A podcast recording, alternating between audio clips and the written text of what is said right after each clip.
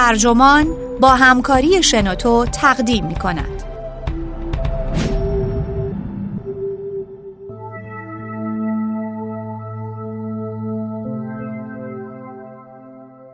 باشه برای بعد. نویسنده جیمز سرویاکی. مترجم محمد معماریان. منبع نیویورکر. ترجمه شده در وبسایت ترجمان. گوینده اکرم عبدی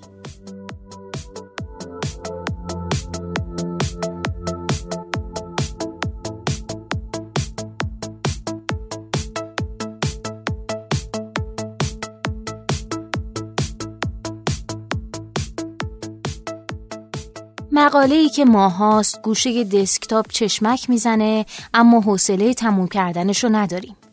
پروژه‌ای که زمان تحویلش گذشته اما به جای تکمیلش ترجیح میدیم سریال ببینیم. جلسه ای که باید با کارفرمامون بذاریم اما هر روز به عقب میندازیم. ذهن ما تمایل بیپایانی به اهمال کاری داره. به عقب انداختن چیزهایی که می‌دونیم عقب افتادنشون به ضرر ماست. در سالهای اخیر اهمال کاری موضوع چندین پژوهش جالب توجه در حوزه اقتصاد رفتاری بوده.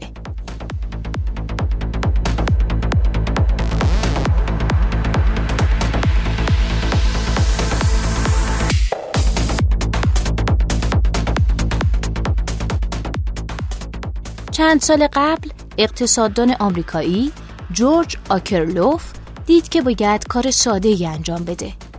پست کردن یک بسته لباس از هند که محل زندگیش بود به ایالات متحده. لباس ها مال دوست و همکارش جوزف استیگلیتس بود که در سفر به هند جا گذاشته بود. و لذا آکرلوف مشتاق بود که این بسته رو بفرسته. اما مشکلی در کار بود. ترکیبی از بروکراسی هندی با آنچه خود آکرلوف بی ارزگیم در این جور کارها می‌خوند این کار رو پر زحمت می‌کرد. به حساب و کتاب خود او چنین کاری یک روز کامل از اون وقت می‌گرفت. به همین دلیل انجام این کار رو هفته به هفته عقب انداخت. قضیه بیش از هشت ماه طول کشید و اندکی پیش از اون که آکرلوف به خونه برگرده مشکل رو حل و فصل کرد. آکرلوف خبردار شد که یکی دیگه از دوستاش می‌خواد چیزی به ایالات متحده بفرسته و تونست لباسهای استیگلیتس رو هم به بسته دوستش اضافه کنه. عطف به عجایب و قرایبی که در تحویل مرسوله های میان رخ میده محتمله که آکرلوف قبل از لباس های استیگلیتس به ایالات متحده رسیده باشه. نکته ای در این قصه هست که می‌تونه برامون خوشایند باشه. حتی اقتصاددانهای برنده جایزه نوبل هم اهمال کاری می‌کنن. بسیاری از ما در گذر زندگی کارهای بزرگ و کوچیک عقب مونده ای داریم که وجدانمون رو انگولک می‌کنن. اما نزد آکرلوف این تجربه علا رقم این که آشنا بود مرموز به نظر می اومد. او واقعا قصد داشت بسته رو برای دوستش بفرسته. اما چونان که در مقاله‌ای با عنوان اهمالکاری و تمکین نوشت هشت ماه هر روز صبح بلند می شدم و تصمیم می گرفتم که صبح فردا بسته استیگلیتس رو بفرستم. او همیشه در آستانه فرستادن بسته بود اما لحظه اقدام هرگز فرا نرسید. آکرلوف که یکی از چهرههای محوری در اقتصاد رفتاری شد به این نتیجه رسید که اهمال کاری شاید صرفاً عادتی بد نباشه. او استدلال کرد که این رفتار می‌تونه نکته مهم رو درباره محدودیت های تفکر اقلایی روشن کنه. و درس های مفیدی درباره پدیده های متنوعی از سوء مصرف مواد تا عادت های پسنداز به ما یاد بده. از زمان انتشار مقالش مطالعه اهمالکاری به یک حوزه مهم در محافل دانشگاهی تبدیل شده. چنان که فلاسفه، روانشناسان و اقتصاددانان همگی دربارش نظر میدن. دانشگاهیان که در بازه های طولانی به صورت سرخود فعالیت می‌کنن شاید به طور خاص مستعد اون باشن که کارهاشون رو به تحویق بندازن. پیمایش ها میگن که اکثریت گسترده ای از دانشجویان کالج اهمال کاری دارن و مقالات موجود در ادبیات پژوهشی اهمالکاری اغلب گریزی هم به مشکل خود معلف در تمام کردن مقاله می‌زنن. همین یادداشت هم استثنایی بر اون قاعده نیست. اما هم همه دانشگاهی درباره این موضوع فقط حکایت منور الفکرهایی نیست که تنبلیشون رو توجیه می‌کنن. کتاب دزد زمان که سرویراستاریش به عهده کریسولا اندرو و مارک دی وایت بوده مجموعی از مقالات درباره اهمالکاریه که از ادبیات کاملا نظری تا محتوای کاربردی قافلگیر کننده در اون وجود داره. بنا به استدلال های دانش پژوهان در این اثر میل به اهمالکاری پرسش های بنیادین فلسفی و روانشناختی رو پیش می‌کشه. شاید آخرین بار که کاری رو عقب انداختید تا سریال چگونه با مادرتان آشنا شدم و ببینید پیش خودتون فکر کرده باشید که فقط تنبل بازی در آوردید. اما از یه زاویه دیگه شما دقیقا درگیر کاری شدید که سیالیت هویت انسان و رابطه قامز بشر با زمان رو نشون میده. جورج اینسلی اقتصاددانی که چهره محوری در مطالعه اهمالکاریه در یکی از مقالات کتاب استدلال می‌کنه که کش دادن کارها پدیده بنیادین مثل شکل زمانه و می‌تونه تکانه پایه نامیده بشه. شاید حق با اینسلی باشه که اهمالکاری یک تکانه پایه بشریه. اما اضطراب درباره اون به منزله یک مسئله جدی گویا در اوایل دوران مدرن پدید اومد. اصل واژه procrastination از ریشه لاتین به معنای به فردا انداختن در قرن شانزدهم وارد زبان انگلیسی شد و در قرن هجدهم ساموئل جانسون اون رو یکی از ضعفهای عمومی نامید که بیش یا کم بر ذهن هر کسی مستولی میشه و برای اصل این تمایل مرسی سرایی کرد. نمی‌توانم خودم را ملامت نکنم که چنین مدت طولانی از کاری که ناگزیر باید کرد قفلت کردم که هر لحظه تنبلی در آن به دشواریش افسوده است. و گویا به مرور زمان این مسئله حادتر شده. به قول پیرز استیل استاد کسب و کار در دانشگاه کلگری درصد افرادی که معترف بودن مشکل اهمال کاری دارن از 1978 تا 2002 چهار برابر شده. در این پرتو می توان اهمال کاری رو مسئله جوهری دوران مدرن دونست. همچنین این مسئله به نحو شگفت آوری پرهزینه است. هر سال آمریکایی ها صدها میلیون دلار تلف می‌کنن چون مالیات هاشون رو سر وقت ثبت نمی‌کنن. دیوید لیپسون اقتصاددان دانشگاه هاروارد نشون داده که کارگران آمریکایی که هیچ وقت در یک طرح مستمری بازنشستگی ثبت نام نکردن به خاطر اینکه از معافیت مالیاتی مربوطه بهره نبردن مبالغ عظیمی از دست دادن. 70 درصد از بیماران مبتلا به آب سیاه چون قطره های چشمشون رو مرتب استفاده نمی در خطر نابینایی هن. اهمالکاری همچنین هزینه های هنگفتی بر کسب و کارها و حکومت ها تحمیل می‌کنه. بحران اخیر یورو که به واسطه دودلی حکومت آلمان تشدید شد و زوال صنعت خودروی آمریکا که مستاقش ورشکستگی جنرال موتورز بود تا حدی به خاطر میل مدیرانی بود که دوست داشتن تصمیم گیری های دشوار رو به تعویق بندازن. یکی از نتیجه گیری های کلیدی در 100 تا صفر تاریخچه‌ای که اخیرا الکس تیلور از جنرال موتورز نوشته اینه که اهمال کاری سود نداره. فلاسفه به دلایل دیگه‌ای به اهمال کاری علاقه مندن. این پدیده یک نمونه مهم از اون چیزیه که یونانی ها آکراسیا مینامیدن. یعنی انجام کاری خلاف صلاح دید خود شخص. پیرز استیل اهمال کاری رو اینطور تعریف می‌کنه. به تعویق انداختن آمدانه یک کار با اینکه احتمال می‌دید این تأخیر به ضرر شما خواهد بود. به بیان دیگه اگه ته ذهنتون این باشه که بخور و بیا شام و خوش باش که فردا زنده نیستی مرتکب احمال کاری نشدید تأخیر آگاهانه ای که گمان می کنید کاراترین بهره برداری از زمانتونه هم احمال کاری به حساب نمیاد. جوهره احمال کاری اینه که آنچه فکر می کنید باید بکنید رو انجام ندید. یعنی همون ذهنیت کج و معوجی که توضیح میده این عادت چرا بار روانی سنگینی برای مردم داره. نکته قامز درباره اهمالکاری همینه. با این کار گرچه به ظاهر از تکالیف ناخوشایند اجتناب می‌کنیم اما معمولا شادم نمیشیم. در یک مطالعه 65 درصد از دانشجویانی که پیش از آغاز کار روی مقاله پایان ترم خودشون پیمایش شدن گفتن که مایلن از اهمال کاری پرهیز کنند. اونها می‌دونستن که هم کارشون رو سر وقت انجام نخواهند داد و همون تأخیر ناشادشون می‌کنه.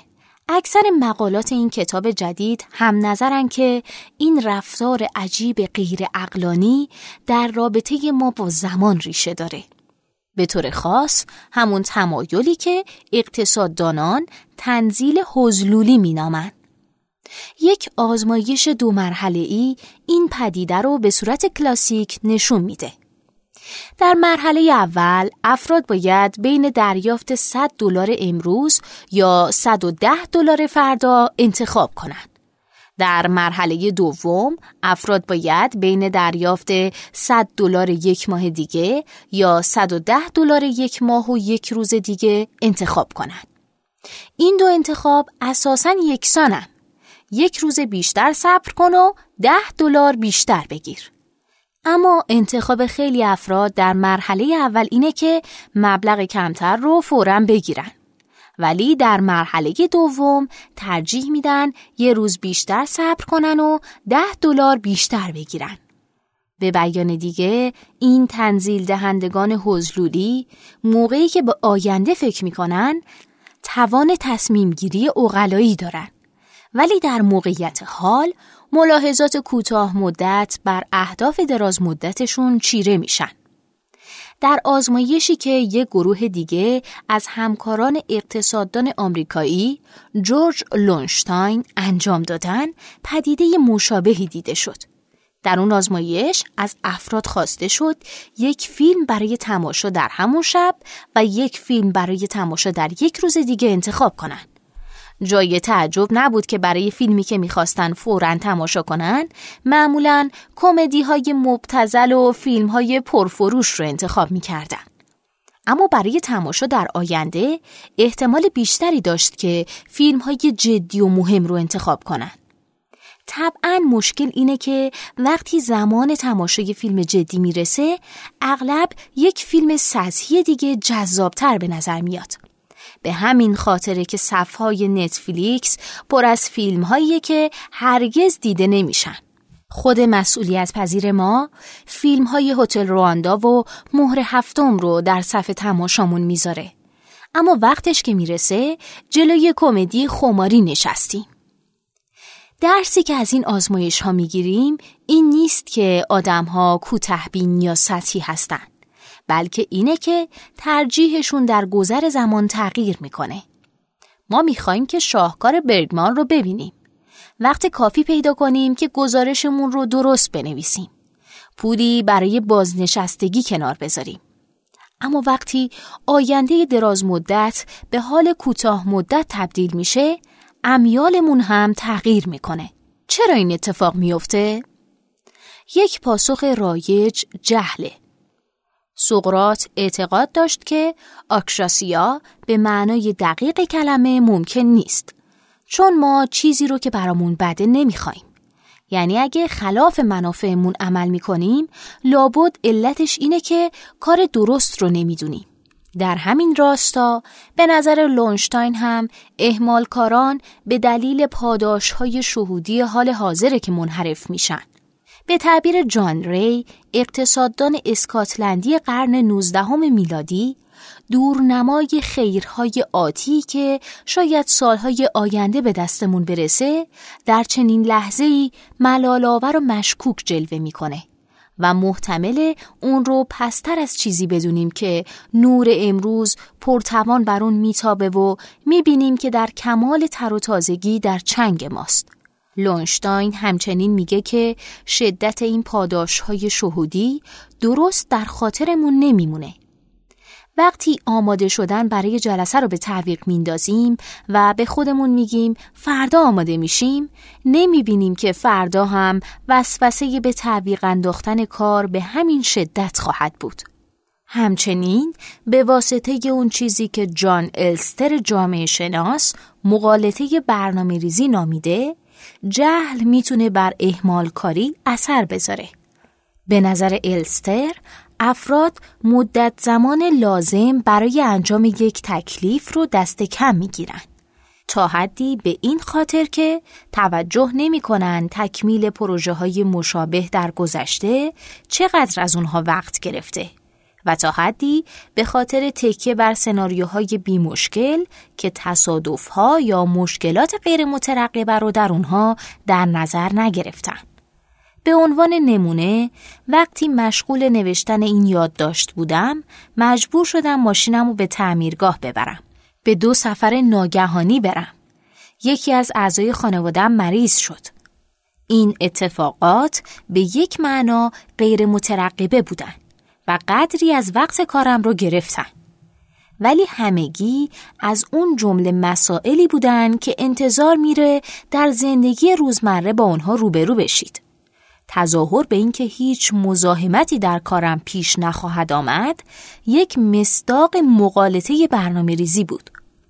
با این حال همه ی قصه هم نمی‌تونه جهل باشه. در وهله اول به هنگام احمال کارهایی که انتخاب می‌کنیم لزوما مفرح نیستن بلکه صرفا جذابن چون اون کاری نیستن که باید انجام بدیم مثلا آپارتمان من به ندرت منظمتر از الانه و مردم از تجربه درس می‌گیرن. اهمالکاران وسوس انگیزی حال حاضر رو خوب می‌شناسن و می‌خوان در برابرش مقاومت کنن ولی نمی‌کنن. مثلا یکی از آشنایانم که سردبیر یه مجله است تعریف می‌کرد که یه آقای نویسنده ظهر یک چهارشنبه به اون گفت که همین که از ناهار برگرده یادداشت با ضرب العجل روی میزش خواهد بود. بالاخره یادداشت روی میزش اومد. البته سه شنبه هفته بعد. پس برای تبیین کاملتری از احمالکاری باید نگرش هامون به وظایفی رو مد نظر قرار بدیم که از انجامشون اجتناب می‌کنیم. یک مثال مفید رو میشه در دوران حرفه‌ای ژنرال جورج مکللان دید. رهبر ارتش پوتوماک در سالهای آغازین جنگ داخلی و یکی از اهمالکاران کبیر روزگار. وقتی ژنرال مکللان رهبری قوای ایالتهای شمالی رو به عهده گرفت، یک نابغه نظامی حساب می شد. اما اندکی بعد به خاطر دودلی های مزمنش مشهور شد. در سال 1862 که با حمله گازنبوری یکی دیگه از یگانهای شمالی فرصتی عالی داشت تا ریچموند رو از چنگ مردان رابرت لی در بیاره این پا و اون پا کرد. چون اعتقاد داشت که دسته های سربازان کنفدراسیون راهش رو سد کردن و در نتیجه اون شانس رو از دست داد. در ادامه همون سال هم پیش و هم پس از نبرد آنتیتم دوباره تعلل کرد تا مزیت دو برابری نفراتش در مقابل نیروهای لی رو از دست بده. پس از واقعه ژنرال فرمانده کل قوای ایالتهای شمالی هنری هالک نوشت این بیتحرکی که در اینجا دیده می شود در مخیله هیچ کس نمی گنجد. برای تکان دادن این توده بی حرکت باید اهرم ارشمیدوسی آورد.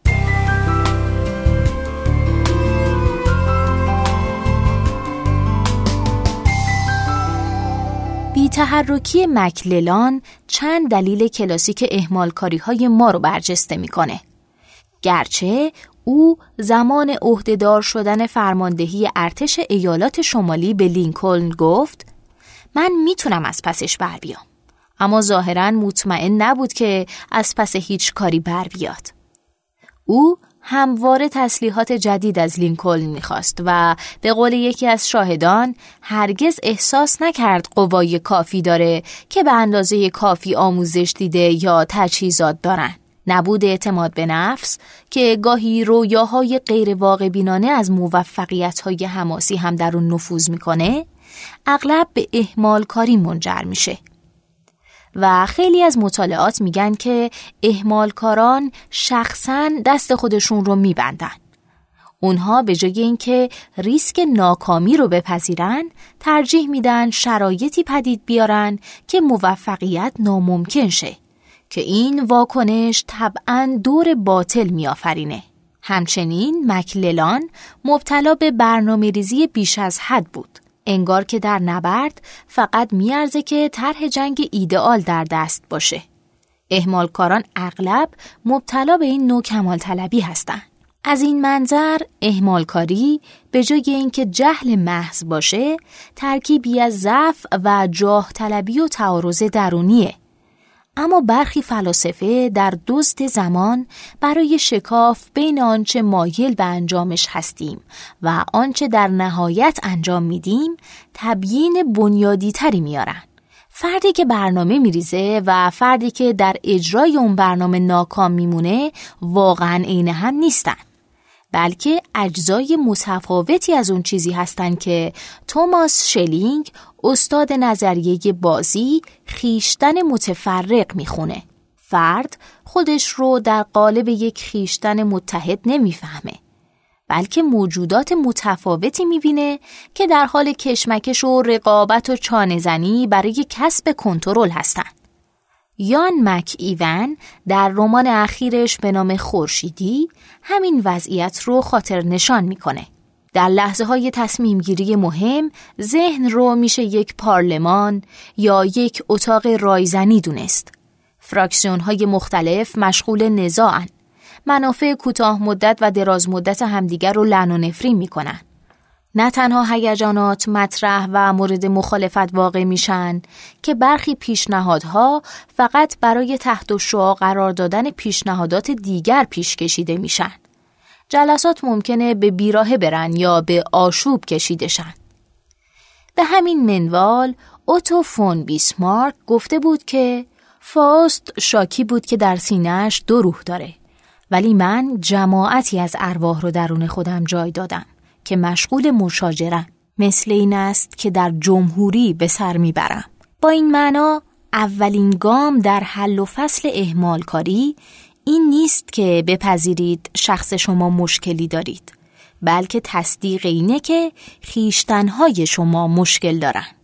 اگر هویت رو کلکسیونی از خیشتنهای رقیب همدیگه بدونیم هر کدومشون نماینده چی هستن؟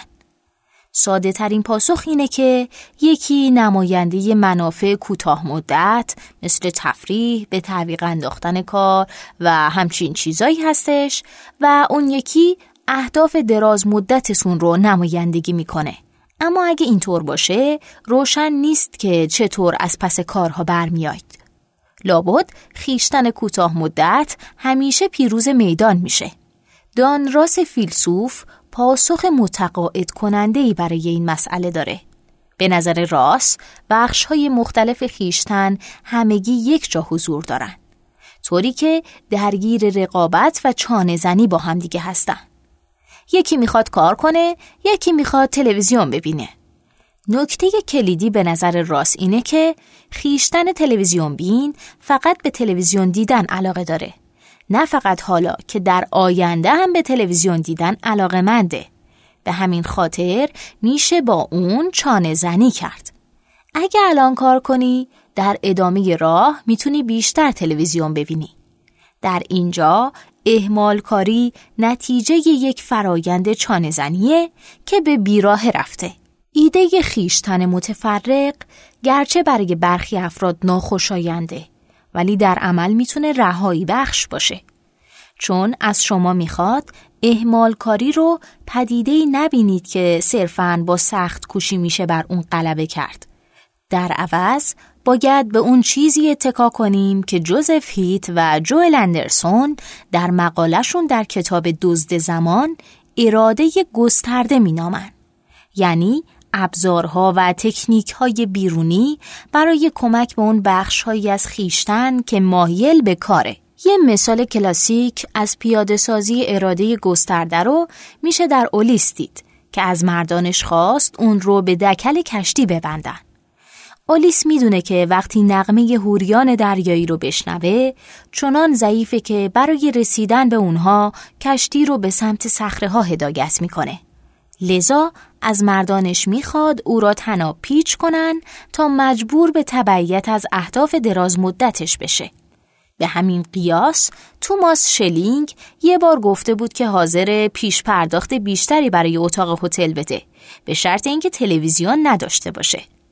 امروزه معتادان به قماربازی هم قراردادهایی با کازینوها امضا می‌کنن تا جلوی ورودشون به محوطه کازینو رو بگیرن. و همینطور افرادی که می‌خوان وزن کم کنن یا پروژه‌ای رو تمام کنن با دوستاشون شرط میبندن که اگه به قولشون عمل نکردن پولی از جیبشون بره. در سال 2008 یک دانشجوی دکترا در چپل هیل نرم افزاری نوشت که به افراد امکان می‌داد اینترنتشون رو برای حداکثر 8 ساعت قطع کنن.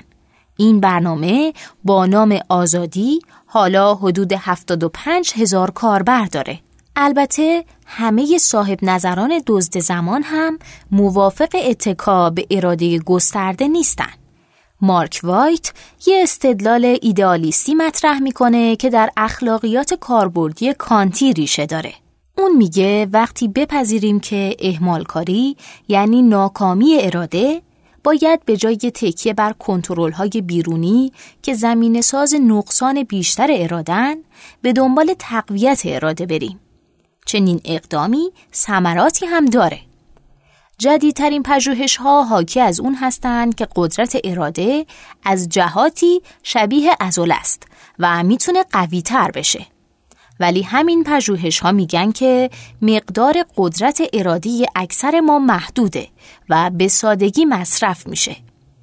در یک مطالعه مشهور افرادی که از اونها خواسته شده بود تا از یک وسوسه موجود چشم پوشی کنن مثال این مطالعه یه بسته کلوچه شکلاتی بود که حق نداشتن بهش دست بزنن. در مقایسه با افرادی که اجازه داشتن کلوچه بخورن سختتر می‌تونستن به اجرای یک تکلیف دشوار ادامه بدن. عطف به این تمایل منطقیه که برای مساعدت خودمون اغلب به طور شهودی بر قواعد بیرونی تکیه می‌کنیم. چند سال پیش دن آریلی روانشناس دانشگاه امایتی در یک آزمایش جذاب به بررسی یکی از پایه‌ای ترین ابزارهای بیرونی در مقابله با اهمالکاری پرداخت. ضرب ها دانشجویان کلاس باید در طول ترم سه مقاله تحویل می‌دادند و می‌تونستن یکی از این دو روش رو انتخاب کنند. ضرب های مجزا برای تحویل هر یک از مقالات تعیین کنند یا هر سه مقاله رو در انتهای ترم با هم تحویل بدن. تحویل زود هنگام مقاله ها هیچ مزیتی نداشت چون همه اونها در انتهای ترم نمره می گرفتن. اما تعیین ضرب العجل یک هزینه بالقوه داشت چون اگه اون رو رعایت نمی کردن نمرشون کم می شد. پس گزینه منطقی این بود که همه مقاله ها رو در پایان ترم تحویل بدن. چون در این حالت آزاد بودن که مقاله ها رو زودتر بنویسن. اما ریسک کم شدن نمره به خاطر عدم رعایت ضرب العجل رو هم نداشتن. با این حال اکثر دانشجوها تصمیم گرفتن که ضرب های مجزا برای هر مقاله تعیین کنند. دقیقا به این خاطر که می‌دونستن در غیر این صورت بعید کار روی مقاله رو زود شروع کنن و در نتیجه ریسک اون وجود داشت که نتونن هر سه مقاله رو تا پایان ترم تموم کنن. این نکته جوهره اراده گسترده است. دانشجویان به جای اعتماد به خودشون بر یک ابزار بیرونی تکیه کردند تا خودشون رو وادار به انجام کاری بکنن که واقعا میل به انجامش داشتن. فارغ از متعهد سازی خود راه های دیگه هم برای اجتناب از تعلل وجود دارن که اکثرشون وابسته به چیزی که در روانشناسی میشه قابندی نوع از وظیفه پیش رو نامید. یه دلیل احمال شکاف بین تلاش، تلاشی که اکنون لازمه و پاداش، پاداشی که در آینده نصیبتون میشه است. پس پر کردن این شکاف به هر طریق لازم مفیده. چون به تعویق انداختن وظایف نچندان معین که ضرب های طولانی مدت دارن ساده تر از پروژه های متمرکز و کوتاه مدته. تقسیم پروژه ها به بخش های کوچکتر و تعریف شده تر مفیده. به همین دلیله که دیوید آلن معلف یک کتاب پرفروش مدیریت زمان با عنوان به سرانجام رساندن کارها تأکید زیادی بر دستبندی و تعریف داره. هرچه یک تکلیف مبهمتر باشه یا هرچه به تفکر انتظایی تری نیاز داشته باشه احتمال اینکه تمومش کنید کمتره. یه مطالعه در آلمان میگه که واداشتن افراد به فکر درباره مسائل عینی و عملی مثل نحوه باز کردن حساب بانکی موجب میشه در تمام کردن کارشون حتی وقتی که به یه موضوع کاملا متفاوت مربوطه بهتر عمل کنن. یه راه دیگه برای اینکه احتمال وقوع اهمال کمتر بشه اینه که تعداد گزینه هاتون کمتر شه. وقتی افراد میترسن که گزینه اشتباهی رو انتخاب کنن غالبا در نهایت سراغ هیچ یک از گزینه ها نمیرن. پس بهتر شرکت ها تعداد کمتری از گزینه های سرمایه گذاری رو در طرح بازنشستگی به کارمنداشون ارائه بدن امضای این طرح رو به صورت پیشورز در قرارداد بگنجونن. نمیشه از این حقیقت چشم پوشی کرد که جوهره همه این ابزارها تحمیل محدودیت و کاهش گزینه هاست. یا به بیان دیگه محروم سازی آمدانه خیشتن از آزادیه. ویکتور هوگو عادت داشت برهنه مشغول نوشتن شه و به پیش خدمت خودش می‌گفت که لباسهاشو قاگم کنه تا وقتی که قرار مشغول نوشتن باشه نتونه بیرون بره. ولی پیش از اون که به سمت غلبه بر اهمال بشتابیم باید به اینم فکر کنیم که شاید بهتر باشه به این تکانه روانی اعتنا کنیم. مارک کینگول فیلسوفیه که این نکته رو با تعابیر وجودگرایانه گفته. اهمال غالبا ناشی از این احساسه که کارهای زیادی مونده که بکنیم و لذا هیچ یک از اونها به تنهایی ارزش انجام نداره. این شکل عجیب از اون دیدگاهیه که عمل رو عین بیعملی می‌بینه. در لایه های زیرینش حاوی یک پرسش دلازاره. آیا اصلا کاری هست که به انجامش بیارزه؟ در این معنا شاید بهتر باشه که دو نوع احمال رو در نظر بگیریم. آن نوعی که حقیقتا از جنس آکشاسیاست و اون نوعی که به ما میگه کاری که قرار انجام بدیم در بطن خودش هیچ فایده ای نداره. چالش پیش روی احمال کاران و شاید فلاسفه اینه که انواع مختلف احمال رو از هم تشخیص بدن.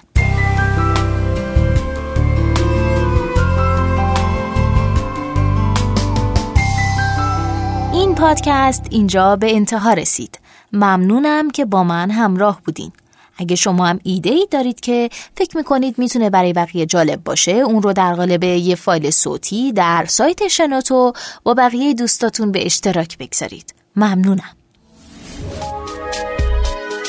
شنوتو سرویس اشتراک گذاری فایل های صوتی www.shenoto.com